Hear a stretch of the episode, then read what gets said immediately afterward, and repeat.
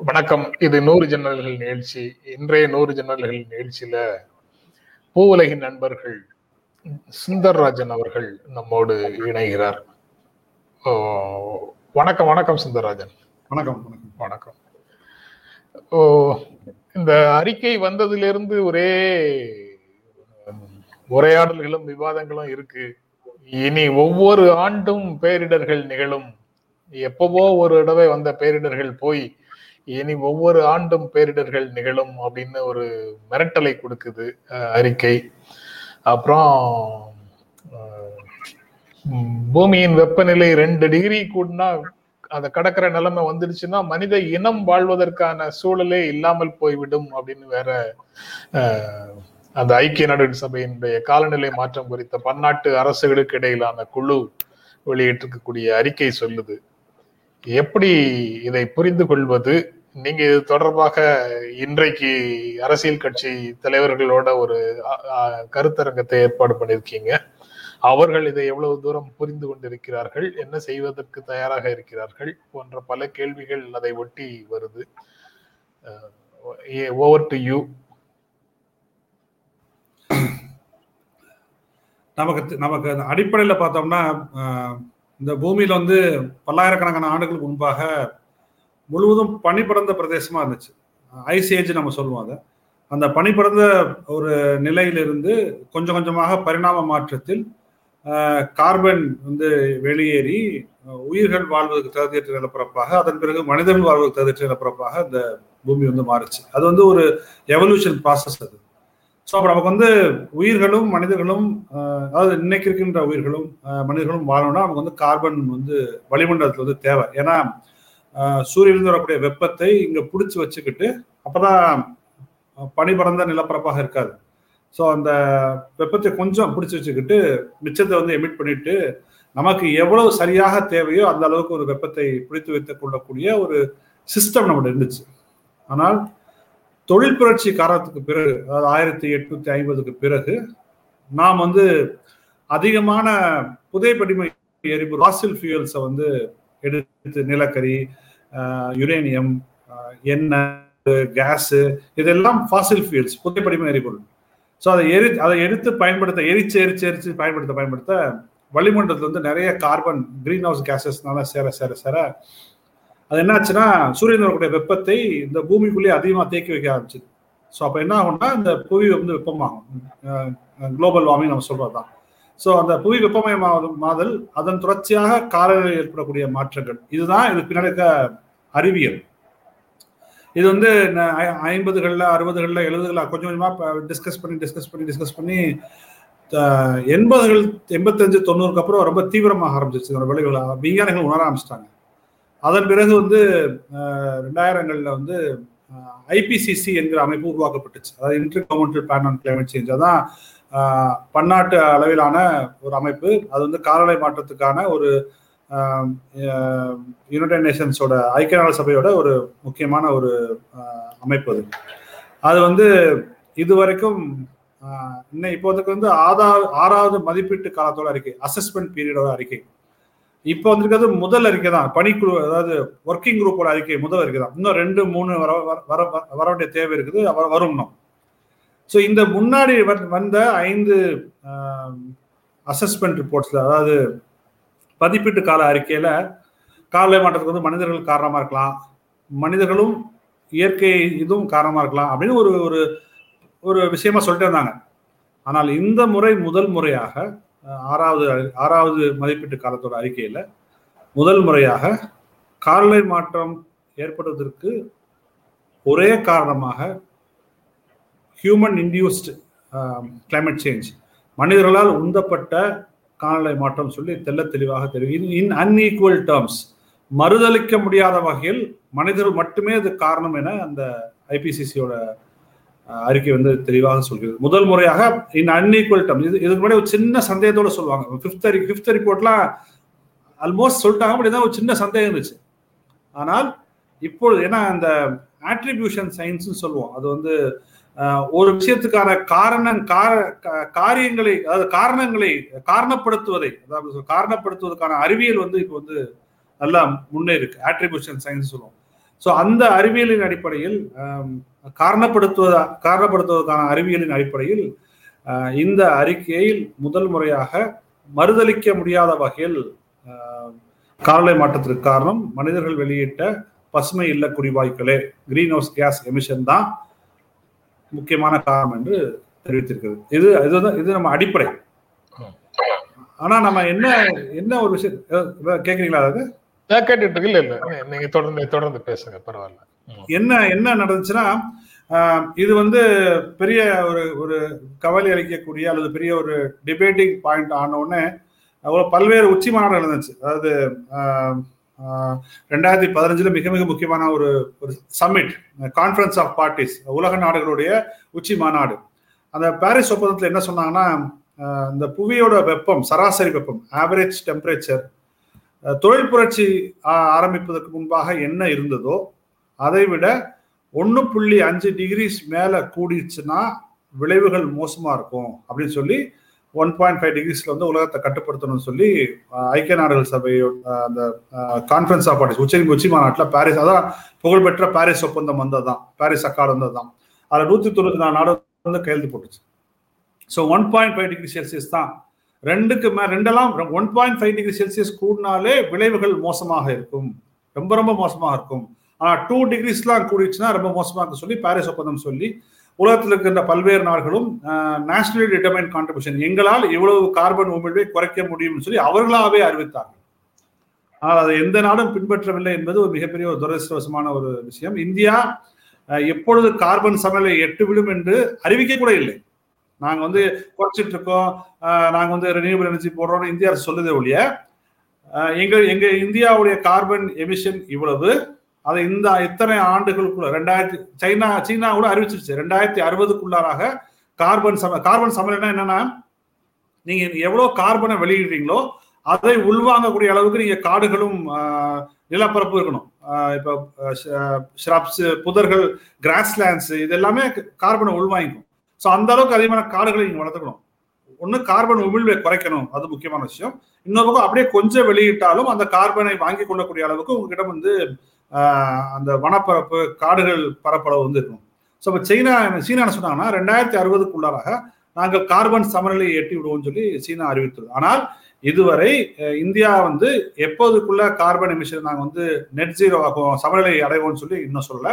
இதில் என்ன ஒரு துரதிருஷ்டவசமான விஷயம்னா உலகத்தில் மூன்றாவது அதிகமாக கார்பன் உமிழ்வை செய்யக்கூடிய நாடு வந்து இந்தியா. முதல்ல வந்து சீனா ரெண்டாவது வந்து அமெரிக்கா மூன்றாவது வந்து இந்தியா. ஸோ இந்த அறிக்கை வந்து இந்த இந்த விஷயங்களுக்கு ஒரு முற்றுப்புள்ளி வைக்க கோருகிறது. அப்படிதான் நான் வந்து சொல்வேன். இந்த அறிக்கை என்ன சொல்லுதுன்னா இன்னும் அதாவது நாங்கள் முன்னாடி அந்த பாரிஸ் ஒப்பந்தம் வந்தப்போ என்ன நினைச்சுன்னா ரெண்டாயிரத்தி ஐம்பதுல வந்து ஒன் பாயிண்ட் ஃபைவ் டிகிரிஸ் கூடும். One point five degrees touch பண்ணலாம். ரெண்டாயிரத்தி ஐம்பதுலேருந்து ரெண்டாயிரத்தி எழுபதுக்குள்ளாராக ஸோ நம்ம கால அவகாசம் இருக்குதுன்னு நினச்சிருந்தோம். ஆனால் இந்த அறிக்கை சொல்கிறது ரெண்டாயிரத்தி முப்பதுகளிலே ஒன் பாயிண்ட் ஃபைவ் டிகிரிஸ் வந்துடும் சொல்லுது. அதுவும் அடுத்த ஐந்து ஆண்டுகளுக்குள்ளாராக ஏதாவது ஒரு ஆண்டில் ஏதாவது ஒரு மாதத்தில் புவியின் சராசரி வெப்பநிலை வந்து one point five degree Celsius வந்து எட்டி விடும் சொல்லி அந்த அறிக்கை சொல்லுது. ரொம்ப அதிர்ச்சிகரமான ஒரு விஷயம். ரெண்டாயிரத்தி ஐம்பதுக்குள்ளாராக ஐம்பதுக்குள்ளாராகவே இரண்டு டிகிரி செல்சியஸை எட்டி விடும். ரெண்டாயிரத்தி ஐம்பதுலேருந்து ரெண்டாயிரத்தி எண்பதுக்குள்ளாராகவே மூன்று டிகிரி செல்சியஸை எட்டி விடும் சொல்லி இந்த அறிக்கை அப்படின்னா இன்னும் முப்பது வருடத்துக்குள்ள.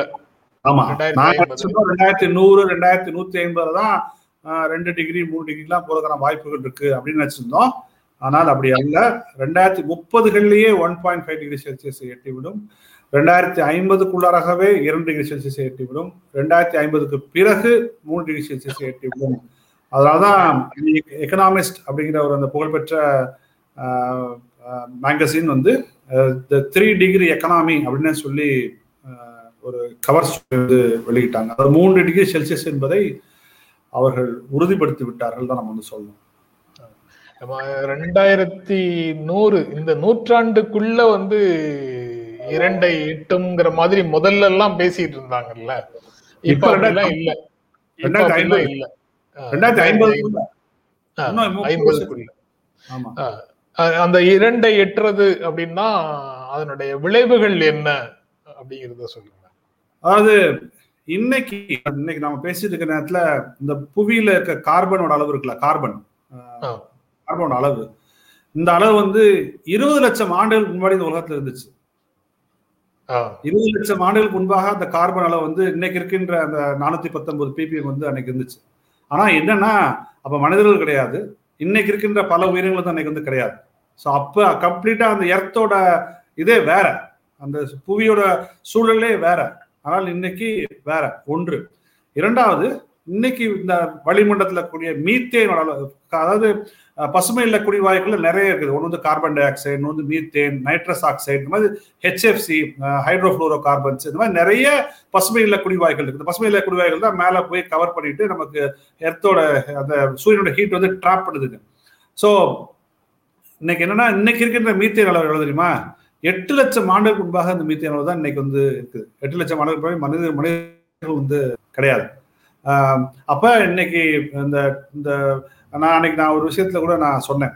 அதாவது ஆயிரத்தி தொள்ளாயிரத்தி எண்பத்தி ஆறாம் ஆண்டு பிப்ரவரி மாதத்துக்கு பிறகு பிறந்த எந்த குழந்தையும் இதுவரை தன்னுடைய வாழ்நாளில் ஒரு இயல்பான மாதத்தை பார்த்ததில்லை. கடந்த நானூற்றி இருபத்தெட்டு மாதங்களாக இந்த புவியில் பிறந்த எந்த குழந்தையும் ஒரு நார்மல் மந்த்தை பார்த்ததில்லை. ஒவ்வொரு மாதமும் அதற்கு முந்தைய மாதத்துடன் அதிகமான வெப்பம் அல்லது முந்தைய வருடத்துடன் கம்பேர் பண்ணும்போது அதிகமான வெப்பத்தோடு தான் கடந்த நானூற்றி இருபத்தெட்டு மாதங்களாக இருக்கின்றன. அது மட்டுமல்ல இந்த வருடம் ஜூன் ஜூலை மாதங்களில் உலகெங்கிலும் நடைபெற்ற தீவிர காலநிலை நிகழ்வுகள் சீனாவில் ஹனான் மகாந்தத்தில் வந்து ஒரு வருடம் பெய்ய வேண்டிய மழை வந்து மூணு நாளாக பெஞ்சது. நம்மளே முன்னாடியே பேசியிருக்கோம். இந்த மாதிரி இயற்கை பேரர்கள் அதாவது எக்ஸ்ட்ரீம் கிளைமேட் ஈவெண்ட் அதிதீவிர காலநிலை நிகழ்வுகளால் உலகத்தில் உள்ள எழுநூத்தி தொண்ணூறு கோடி மக்களில் அறுநூறு கோடி மக்கள் ஏதாவது ஒரு பேரிடரை பார்த்து விட்டார்கள். ஏதாவது ஒரு பேரிடரை பார்த்து விட்டார்கள். இந்த அறுநூறு கோடி மக்களும் ஒரு டிசாஸ்டர் வந்து ஃபேஸ் பண்ணிட்டாங்க. அது மட்டுமல்ல இன்னைக்கு கடந்த ரெண்டு மாதத்துக்கு முன்னாடி அந்த அறிக்கை ப்ரிப்பேர் ஆன சமயத்துல இந்த ரெண்டு மாதங்களுக்கு முன்பாக பிறந்த குழந்தை தன்னுடைய முப்பதாவது வயதில் உலகத்தில் உள்ள எல்லா பேரிடலையும் பார்த்துவிடும். ஒண்ணு புயல் வெள்ளம் வறட்சி மழைப்பொழிவு எல்லாத்தையும் பார்த்துடும் அந்த தன்னுடைய அந்த முப்பதாவது ஆண்டுக்குள்ள அதான் ரெண்டாயிரத்தி ஐம்பது ரெண்டாயிரத்தி இருபது ரெண்டாயிரத்தி இருபத்தி ஒண்ணுல பிறந்ததுன்னா அந்த முப்பது ஆண்டுகளுக்கு உள்ளாராக ரெண்டாயிரத்தி ஐம்பதுக்கு உள்ளாராக இந்த உலகத்தில் உள்ள பல பேரர்களை வந்து தன்னுடைய வாழ்நாளில் சந்தித்து விடும் ஸோ இதுதான் இன்னைக்கு இந்த இந்த அதனால தான் நம்ம பூவிலிருந்து போட்ட அறிக்கையில் நம்ம தெளிவாக சொல்லியிருந்தோம். இனிமேல் இயல்பு வாழ்க்கை என்பதே பேரிடர்களுக்கு இடையில் தான் நியூ நார்மல் வந்து டிசாஸ்டருக்கு இடையில தான் வந்திருக்க போகுது. இதுதான் புதிய இயல்பு. இது என்ன ஒரு ஒரு வருத்த வருத்தக்கூடிய விஷயம்னா அந்த ஜூன் ஜூலை மாதங்களில் ஏற்பட்டக்கூடிய ஏற்பட்ட ஏற்பட்ட அந்த தீவிர காலநிலை நிகழ்வு மழையோ இல்லை பல்வேறு விஷயம் ஒவ்வொன்றும் ஒன்றை ஒன்று கான்ட்ராடிக்ட் பண்ணக்கூடியது. உலகெங்கிலும் வந்து மழை பெஞ்சு வெள்ளம் வரல. நீங்க வந்து சீனால வெள்ளம் ஜெர்மனியில் ஜெர்மன்ல வெள்ளம். ஆனால் கனடால வந்து கலிபோர்னியால டெத் வேலியில வந்து ஐம்பத்தி நாலு புள்ளி அஞ்சு டிகிரி செல்சியஸ். அந்த அந்த வெப்பம்லாம் நினைச்சு கூட பார்க்க முடியாது. ஐம்பத்தி நாலு புள்ளி அஞ்சு டிகிரி செல்சியஸ். பாகிஸ்தான்ல ஒரு ஊர் ஜாஃப்ரா பாத்னு அந்த ஊரும் ஐக்கிய அரபு எமிரேட் அந்த ஊர்லேயும் வெட் பல்ப் டெம்பரேச்சர் வந்து எட்டிடுச்சு வெட் பல்ப் டெம்பரேச்சர் என்ன ஒவ்வொரு ஊருக்கும் அதற்கு இருக்கின்ற வெப்பநிலை பிளஸ் அங்கே இருக்கின்ற ஈரப்பதம் ஹியூமிடிட்டி வச்சு வெட் பல்ப் டெம்பரேச்சர் கால்குலேட் பண்ணுறாங்க அந்த வெட் பல்ப் டெம்பரேச்சரை வந்து அந்த பகுதி எட்டி விட்டுச்சுன்னா அதன் பிறகு வெளியிட முடியாது. நீங்கள் ஏசிக்குள்ளே தான் வாழ்ந்தாகணும்.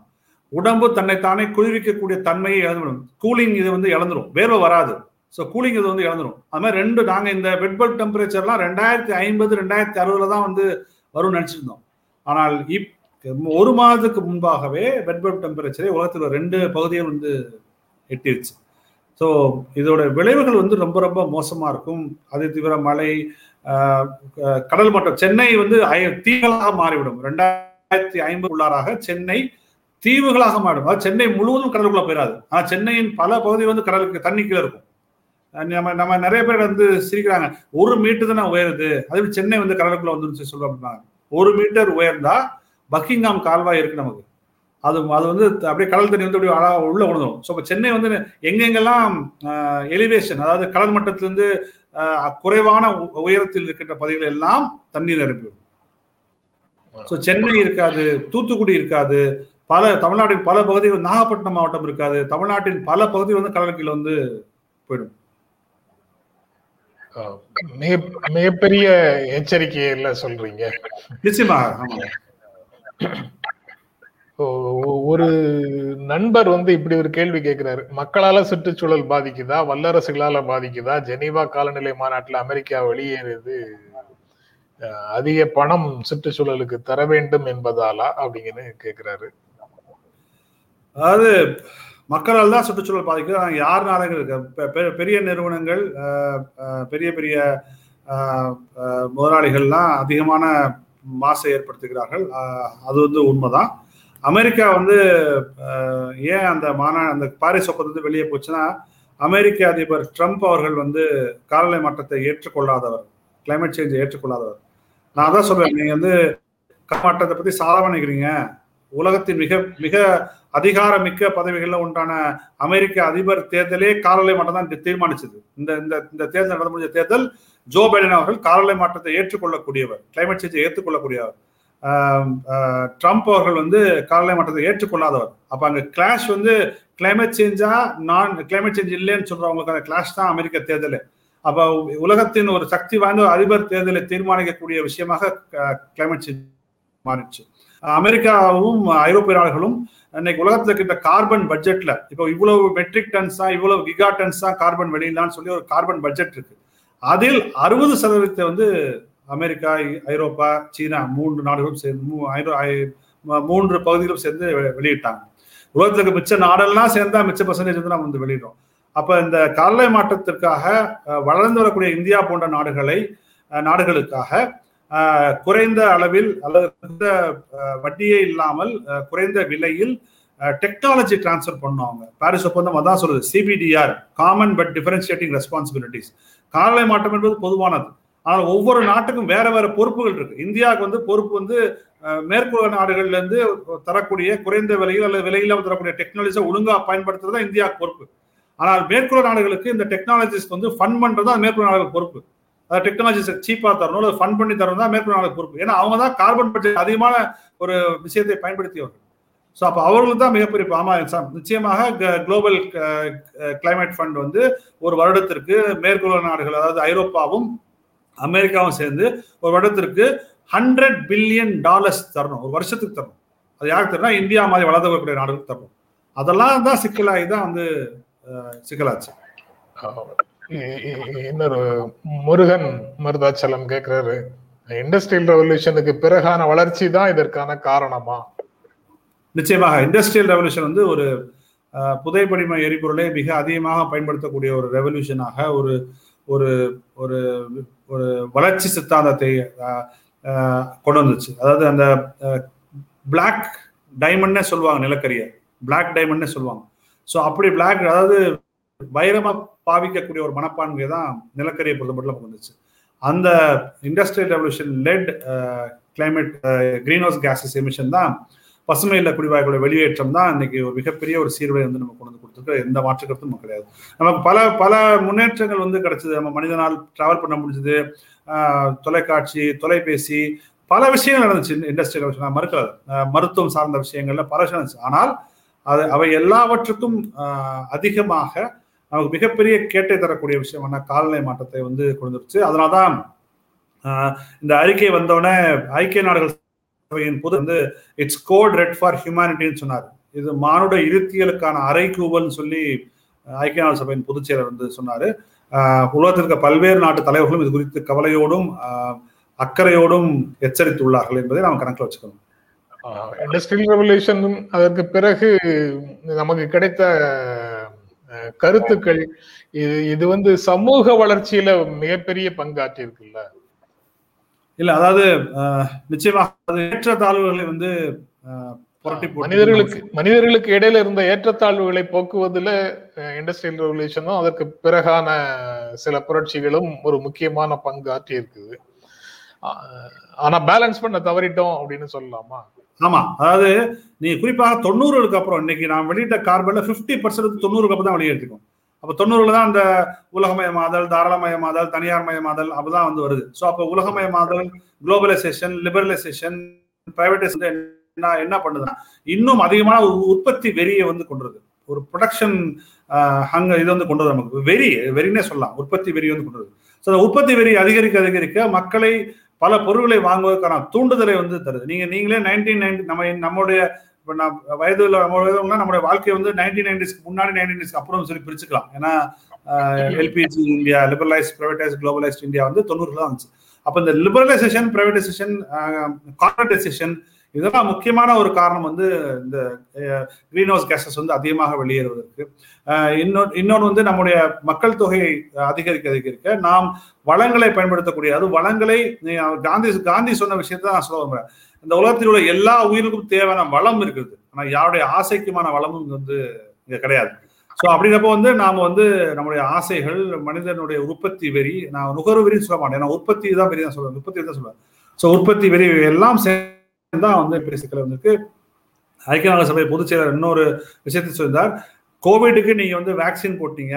ஆனா கிளைமேட் சேஞ்சுக்கு வேக்சின் தான் கிடையாது. Is no vaccine for climate change சொல்லி தெல்ல தெளிவாக தெரிவித்துள்ளார்.